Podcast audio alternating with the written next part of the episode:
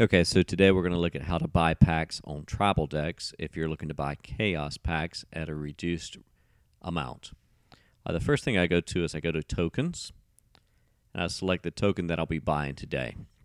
You could be buying DEC, SPS, you could be buying a voucher, but we're going to be buying chaos packs today. I like to look and see where chaos packs are selling, so I'll go up to my ask and my bid price I can see the ask on them was two dollars and seventy one cents, and the current bid on on these are two dollars and sixty six cents. You may remember remember when Chaos first came out, they were four dollars a pack, and so now that I know that, I've got to decide how many I want to buy, and what I'm going to buy them with. So I go over and I look in my wallet, and I'm going to want to buy with Swap Hive. Right now I have 1.765 Swap Hive. So I need to put some more Hive into my wallet. And I want to buy 52 packs or so, maybe 50 packs at this time. So open up deposit and I'm going to select the token that I want to put in, which is Hive.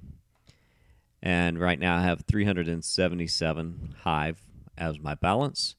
And so I want to put in roughly about, oh, $175 or 175 Hive.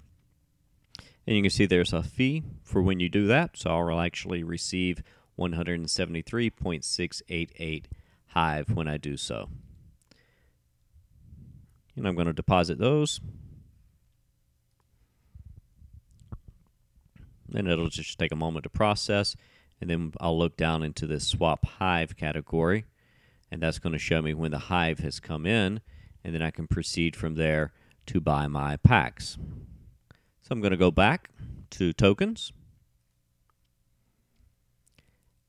I'm going to go to Chaos Packs, and I have a choice. I can at this point bid on packs, or I could look to buy packs on based on the ask price. Now this shows 3.4, but that's going to be in Hive, not dollars, and um, I can choose how many I want.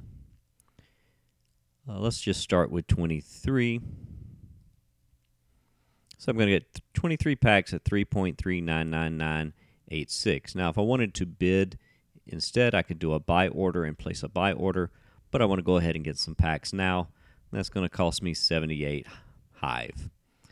And I'll go ahead and buy those.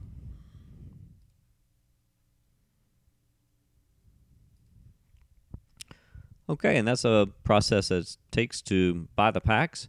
After I've bought the packs, I'll go into Splinterlands and I'll move those packs over into my account so that I can open them with potions. And I appreciate you watching the video today. Have a very nice day.